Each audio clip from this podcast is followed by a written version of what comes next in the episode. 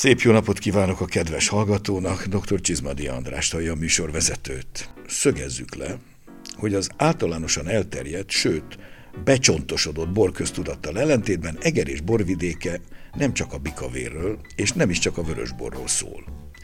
Mindig is kiváló fehérborok születtek errefelé, csak talán ezek lehet, hogy éppen a hangzatos név híján nem, vagy arig kerültek a figyelem középpontjába, leszámítva persze azt a néhány olyan kiemelkedő fajtát, mint az olasznak mondott magyar Riesling egerszólátról, vagy a debrői hárslevelű, vagy az egri leányka általában. Mégis a legtöbb borivónak reflexzerűen, ha egri, akkor a bikavér ugrik be, legalábbis egy évtizeddel ezelőttig körülbelül. A ma régi Magyarországon, még a filoxéra előttig, ugye a 19. század 70-es, 80-as éveiben járunk, általában vegyes szőlő ültetvények voltak jellemzőek, amikről az eleve vegyesen születelt fajtákból eleve csak házasított borok készülhettek, és ez általános volt. A filoxérát követő újra telepítéseknél már a rendcsinálási elszavával fajta tisztán ültették a szőlőt, és innen már egyszerű lett tiszta fajborokat készíteni. Persze nem biztos, hogy ez annyira jó volt, de bizonyos szempontból igen. Mai szemmel nézve átestünk a ló túlsó oldalára. Egyedül a bikavér maradt meg, mert mindig is az volt, házasított, azaz küvébornak. Igaz, a bikavér összetételében is biztosan elég lényeges változások történtek, már csak azért is, mert sok régi fajtát már nem telepítettek vissza, helyükre világfajtáknak számító, főleg franciák jöttek, de erről majd a bikavér adásban beszélünk. A fehér fajták innentől fajta tisztán kerültek palackokba, pedig jól lehetett volna házasítani most már akár tudatosan is belőlük. A 90-es években Gál Tibor már a tervei között említette a nagy egri fehér küvé megalkotását, de már csak épp egy évjárat született meg még életében. Közben szintén a 2000-es évek fordulója után Lőrinc Gyuri kezdett el a Szent Andreánál főleg házasításokkal foglalkozni, és azóta is a Szent Andrea borok szinte mindegyike házasított.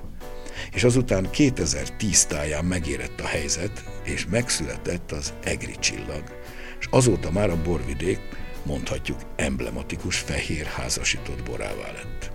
A mai adásban ennek születését és első bő évtizedét igyekszünk bemutatni. Tartsanak velünk, szabadítsuk ki a szellemet az Egri csillag palaszkjaiból.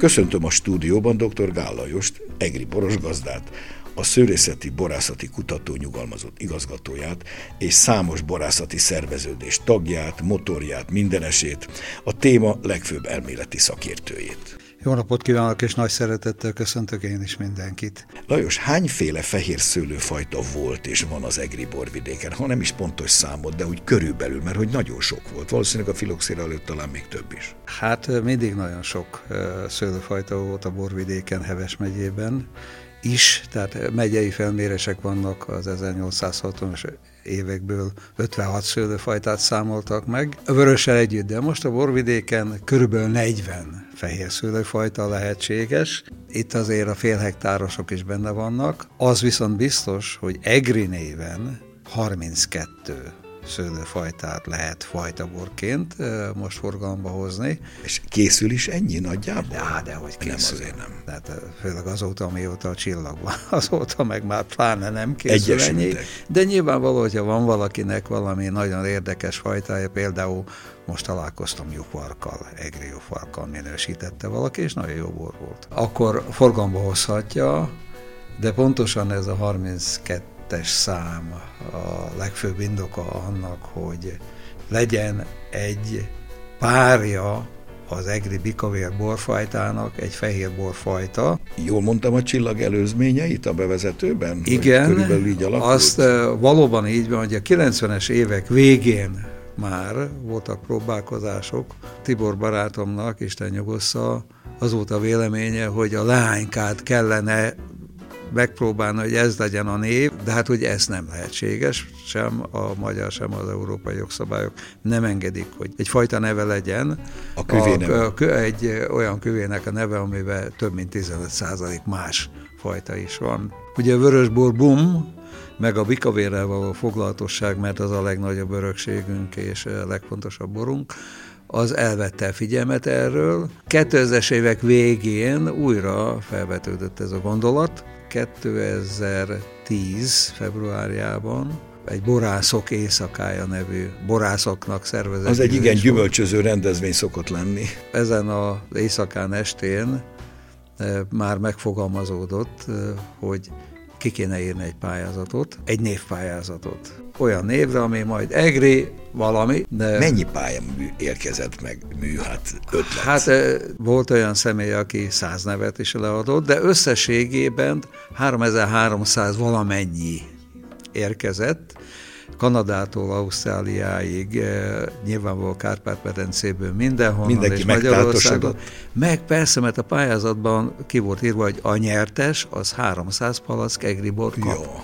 Kiválasztás első fordulójában a borászatok, minden egri borászat, aki egri borthoz forgalomba megkapta kb. 3000 nevet, és ebből neki ötöt lehetett választani és aztán ezt összesítettétek. Ez az, öt, közös nevező. ez az öt közös nevezővel összejött úgy, hogy 38 név maradt a második fordulóra, és ekkor a borászok, egy községi tanács, tehát a borvidék vezetése úgy döntött, hogy egy ötfős bizottságot hoz létre, és úgy döntöttünk, hogy három marketinges szakember legyen benne, és kettő borász. Két órás vita volt, elmondták, hogy először három, kettő volt a csillagjavára, de még az csak egy első próbálkozás volt, és utána végigbeszélték a jelentőségét, és utána egyhangú döntés volt, hogy egri csillag legyen az új borfajta név.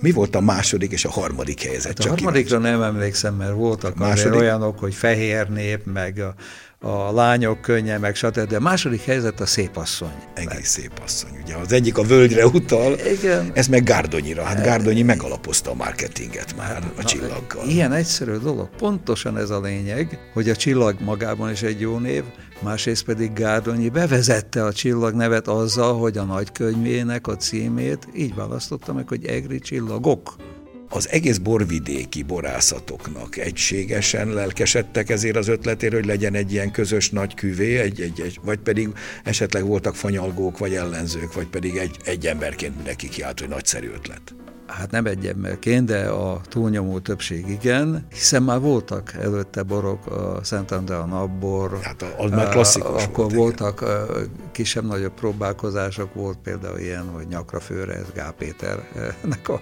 a bora volt, de hát nem volt jó név.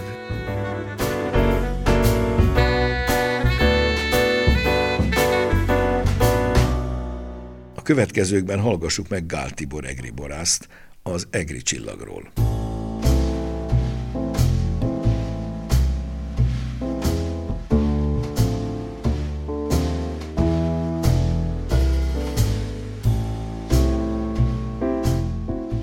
Hogyan jött az egri csillag ötlete, és egyáltalán hogyan született? Elég eh, élőképként van még a mai napig a fejemben 2010. február 10-én volt nálunk egy vacsora, sajnos pont ekkor volt apának a halálának az ötödik évfordulója, amikor meghívtam az egri bortermelőket egy közös megemlékezésre, és több mint 60 borász, egri borász jelentkezett erre a vacsorára, és amikor láttuk, hogy ilyen sokan el is jönnek és jelentkeznek erre, úgy éreztem, hogy valamilyen különleges üzenettel kellene őket hazaengedni, és akkor fogalmazódott meg a fejembe, hogy a, egy az, hogy a, a fiatalokra nem nagyon reagál a borvidék, vagy mindaz idáig nem nagyon reagált a borvidék, a fiatal borfogyasztókra.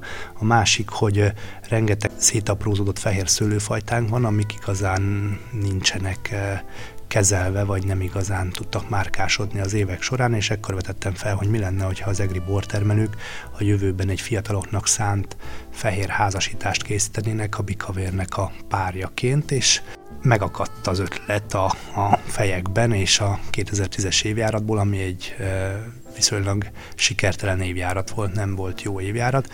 Már abban az évben is öten vagy hatan készítettek egy fehér házasítást, de 2011-től, amikor már átestünk egy úgynevezett névválasztó kampányon, és végül Egri Csillagnak neveztük el ezt a különleges fehér házasítást, már közel 20 készítettek Egri csillagot, úgyhogy egy, egy sikersztorit alapoztunk meg. Ön ekkor fiatal volt. Úgy éreztem, hogy, hogy annyira jó lehetőség ez számunkra, és akkor valahol sokkal letisztultabban és egyszerűbben gondolkoztam, mint most nem foglalkoztam a különböző háttér dolgokkal, hanem azt gondoltam, hogy ez a válasz az egri borvidéknek a nehézségeire. És azóta közel 30 termelő évente nagyjából egy millió palackos mennyiségben készít egri csillagot.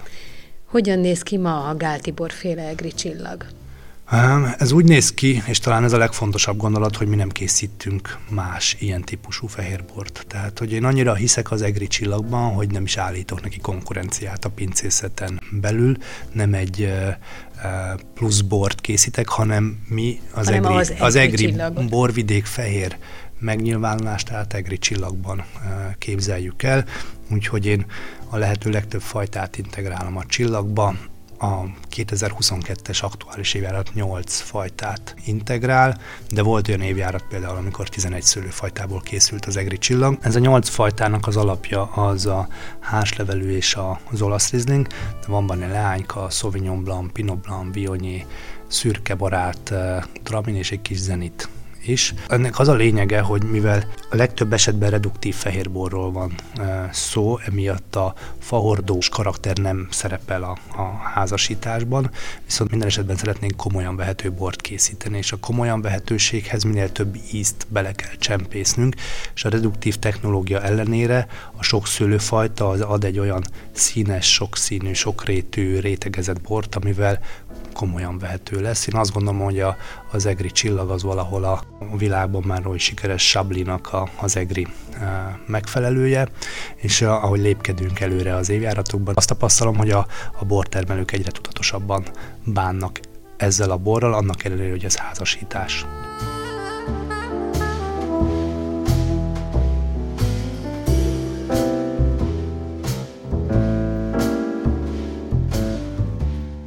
Hogy alakultak a szabályok? Nyilván egy nagyon pontos szabályrendszert ki kellett hozzá dolgozni. Gondolom analóg a bikavér szabályzattal, a csillag szabályzat. A termékleírásban szereplő szabályok igazából már a pályázathoz kellett. Tehát anélkül, hogy leírnánk, hogy körülbelül milyen bort szeretnénk, és körülbelül milyen fajtákból, anélkül, hogy adjanak nevet. Így gondoltuk annak idején, és hát már a pályázati kiírásban leírtuk a házasítási szabályokat, az összes többi szabályt pedig az EGRI termékleírásba meglévő szabályból vettük át a itt lévő fajtákra, illetve a házasításon kívül az összes többi eljárásra. Igen, lássuk, hogy körülbelül mik a főbb szabályok, de nyilván nem lehet össze-vissza mindent mindennel házasítani, van némi szabad keze azért a borásznak igen. elég sok, de azért valamilyen igen. korlátok között igen, halljuk. Igen. Hát a, a termelési szabályok, hogy mennyit lehet termelni, hány mosfokkal lehet szüretelni, hogyan kell a fehérból készíteni, ezek adottak voltak, mert már megvoltak az EGRI eh, termékleírásban 2009-től. Itt a házasítási szabályok voltak a fontosak, amelyek egyedivé teszik az egészet, hiszen itt nem valami fehérről van szó, mert van egerben ilyen bor, hogy valami fehér. Igen, de az valami házasított fehér bármi lehet. Itt a csillagnak egy nagyon karakteres, finom, kedves illattal rendelkező bornak kell lenni, ám hosszú ízben, finom savassággal eh, kell rendelkeznie, és gazdag bornak kell lenni. És legyen azért egri. Ebből következik az, hogy a Kárpát-medencei fajtáknak legalább fele arányban benne kell lenni, lehet száz százalék is, de legalább fel arányban kell lenni. a hazai fajták és ne a nemzetközi fajták. Nincsen mivel... meghatározva, hogy mi a Kárpát-medencei fajta, hát, tudjuk de taxatíve be van írva az a tizenvalamennyi fajta. Például olaszizing, eh, házsevelő, királylányka, kurmént, leányka, ezek a legfontosabbak. Még egy másik szabály van, hogy a muskotályos illattal bíró fajtákból maximum 30%-ot lehet házasítani együttesen, vagy külön egy, egyedileg is, hogy ne túlzottan muskotályos legyen. Ez változik 2023-as évtől, és ennyi a változás az összes szabályban, már csak 20% lehet. Lejjebb vitték. Egyszer-kétszer voltak illatosabb eh, csillagok, de másrészt a muskotájt egyébként is nagyon megveszik magába, Írsa és a többi társait. Hát mi, mi jött itt szóba? Muskotáj, Írsait, Ramini hát nagyjából? van azért ott is vagy 8-10 fajta, úgyhogy eh, hát ez jellemzően zefír, ez a, de igen, de, de is, igen. a sárga muskotáj, meg még aminek muskotáj, igen, igen. És a világfajtákkal nem foglalkoztunk, mert annyi, amennyi lehet, a kettő együtt meghatározza. Legfontosabb dolog az, hogy melyik fajtákból van nagyon sok a borvidéken, ez pedig az olasz izin, a hásevelő leányka, új fajták közül zenitből van, a világfajták közül pedig a Chardonnayból, Sauvignon Blancból és a Rajnai Rizinből van még, bár a Furmintból kevés van, de mégis nagyon fontos, mert a de akinek van minős, magasabb minőségi szinten ott már Furmintot is használnak. Ez érdekes, mert így nagyon sokszínűvé vált a dolog. Gondolom, ahány gazda keze, annyiféle csillag. Igen, ez egy nagyon izgalmas kérdés, és ma már odáig eljutottunk, hogy jobb lenne, még egységesebb lenne a csillagnak a karaktere, hogy a fogyasztó, ha csillagot vesz kézbe, akkor tudja előre, hogy mire számítson. Ilyen, ilyenre borra Az eltelt 12 évben pár adatot hallhatnánk, hogy volt a palack mondjuk a kezdeteknél, és nagyjából hová fejlődött már? Hát hektoliterben tudom mondani a minősített tételeket. A 2010-es évjáratból már született 360 hektoliter. És mondjuk 2022? 2022-ben közel 7000 hektoliter volt a klasszikusból, mert superiorból, és 300 valamennyi, és a Grand Superiorból is volt 40-50. Sacra olyan legalább meghúszszorozódott igen, 10-hez képest. Igen, az 10-hez képest, bár az a véleményem, hogy ennek még a klasszikusban sokkal többnek kéne lenni, de szerencsére alakulnak. De azért, ha így megy tovább, akkor előbb-utóbb még sokkal több lesz. Milyen nagy közönség hozzáállása, nagyon röviden a, a, a csillaghoz. Mondhatjuk azt, hogy elfogadták, vagy bevették? Egy borvacsorát azzal kezdtem, megkérdeztem, hogy ki nem ismeri az egri csillagot mindenki ismerte az egri Közismerté vált. Hát a borfogyasztó körében. Hát ez, ez És a, a, hát a tömeges fogyasztásban nem biztos, hogy még mindenki, de elég sokat beszélünk róla, valószínű, hogy egyre többen hallják.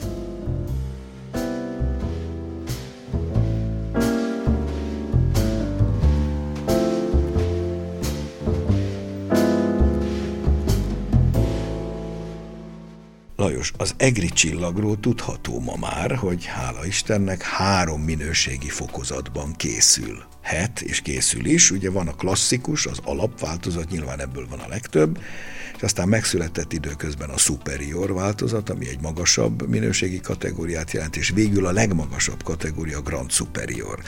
Nem árt, ha a kedves hallgató megtudja ezeknek a lényegét, hogy azért vannak különbségek, nyilván árban is, de ennek van komoly oka és hogy mitől mit lehet várni, melyek ezek a szabályok? Hát azzal kezdeném, hogy a borfogyasztók is különböző szegmensbe tartoznak.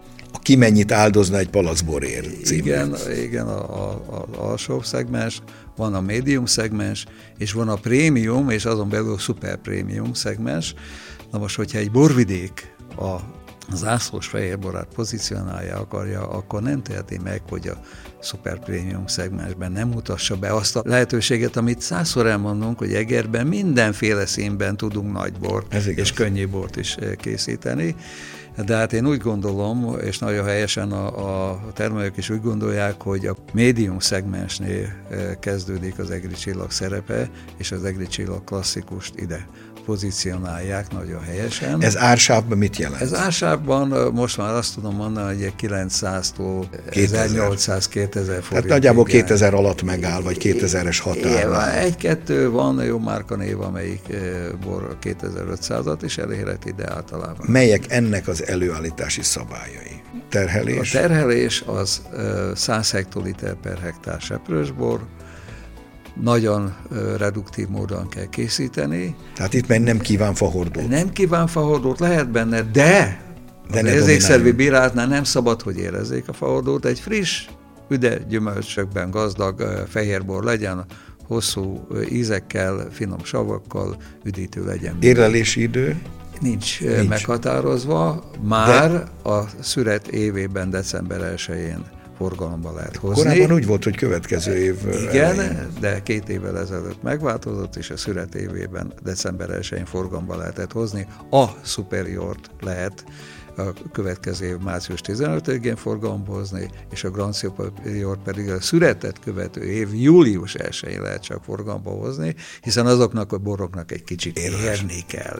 Superiornál mekkora a terhelhetőség, már a, a szőlőben? A, és az szőlőben, hektoliterben mondom, 80 mázsa ugyan a szőlőben, de 60 hektoliter per hektár seprősbor készülhet belőle. A házasítási szabályok teljesen ugyanazok mind a három szinten, ám mivel a Superior már egy eh, prémium szegmensben van, és az ünnepek borának tartjuk, tartják nagyon sokan, először szakújságíróktól hallottam, nagy szeretettel használom. Itt azért egy kicsivel finomabb, összetettebb borról van És koncentráltabb. Szó, koncentráltabb, hosszabb ízű, gazdagabb testű, nem annyira az uh, érlelésben itt a savakkal, már lehet fahordós. Lehet, és gyakorlati tapasztalat gyakorlati szerint inkább tapasztalat, vagy részben? Részben van fahordózva, hát de már tételek. a Grand Superior is részben van fahordózva, mert a világ elment ebbe az irányba, fehérborna egyértelműen.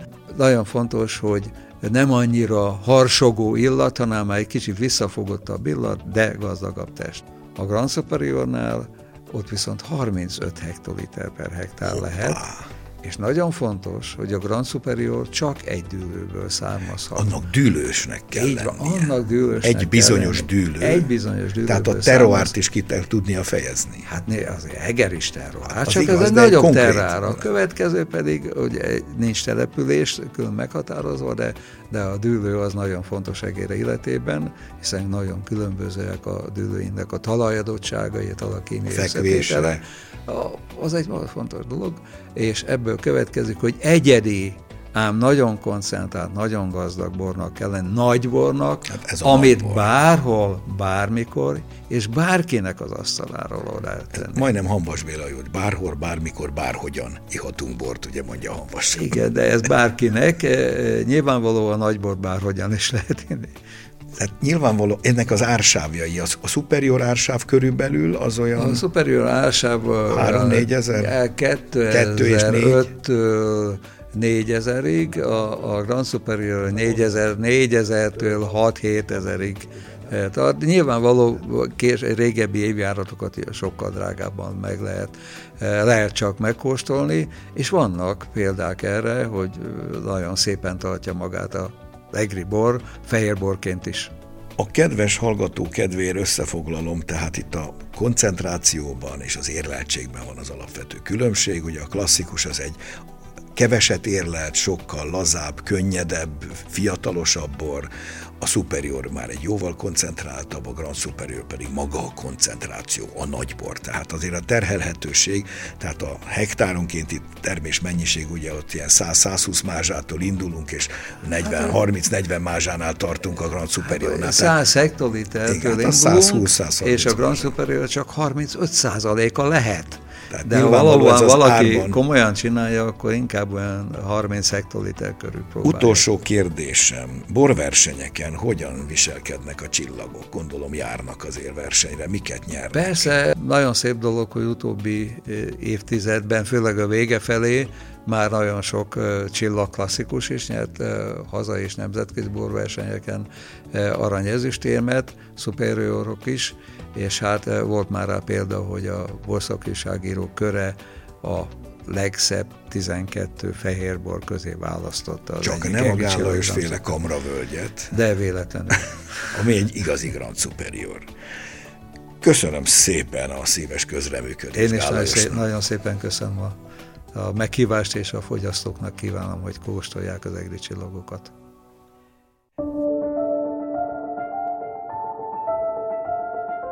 És most hallgassuk meg, mi újság a borok világában. A híreket Novák Dóra szemlézi.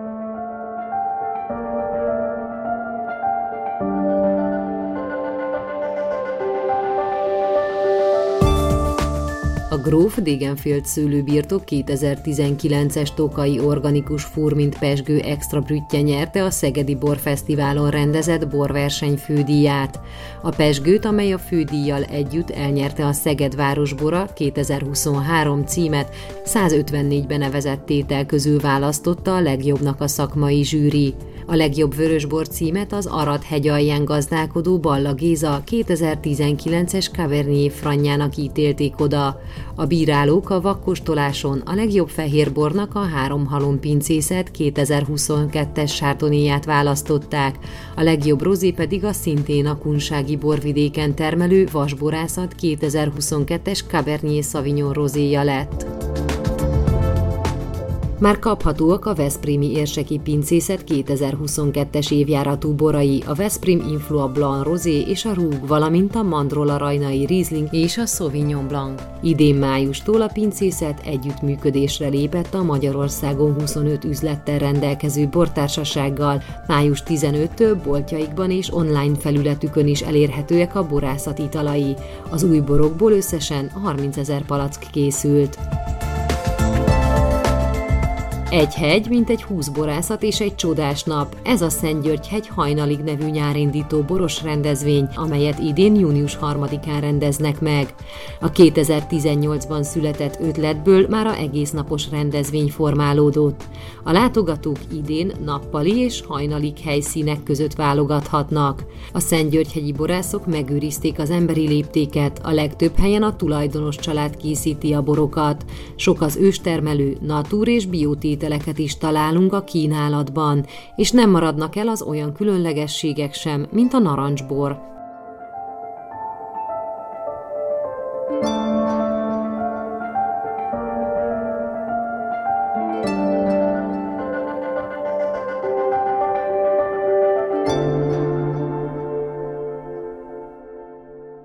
A mai műsorunk véget ért. Hangmester Bolgár Jonatán nevében is megköszönöm figyelmüket. Szép napot, jó borokat, kiváló egri csillagokat kívánok.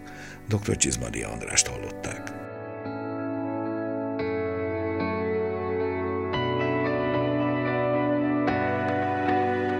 Az elhangzott műsort a Duna Média Szolgáltató Nonprofit ZRT megrendelésére készítette az NTVA 2023-ban.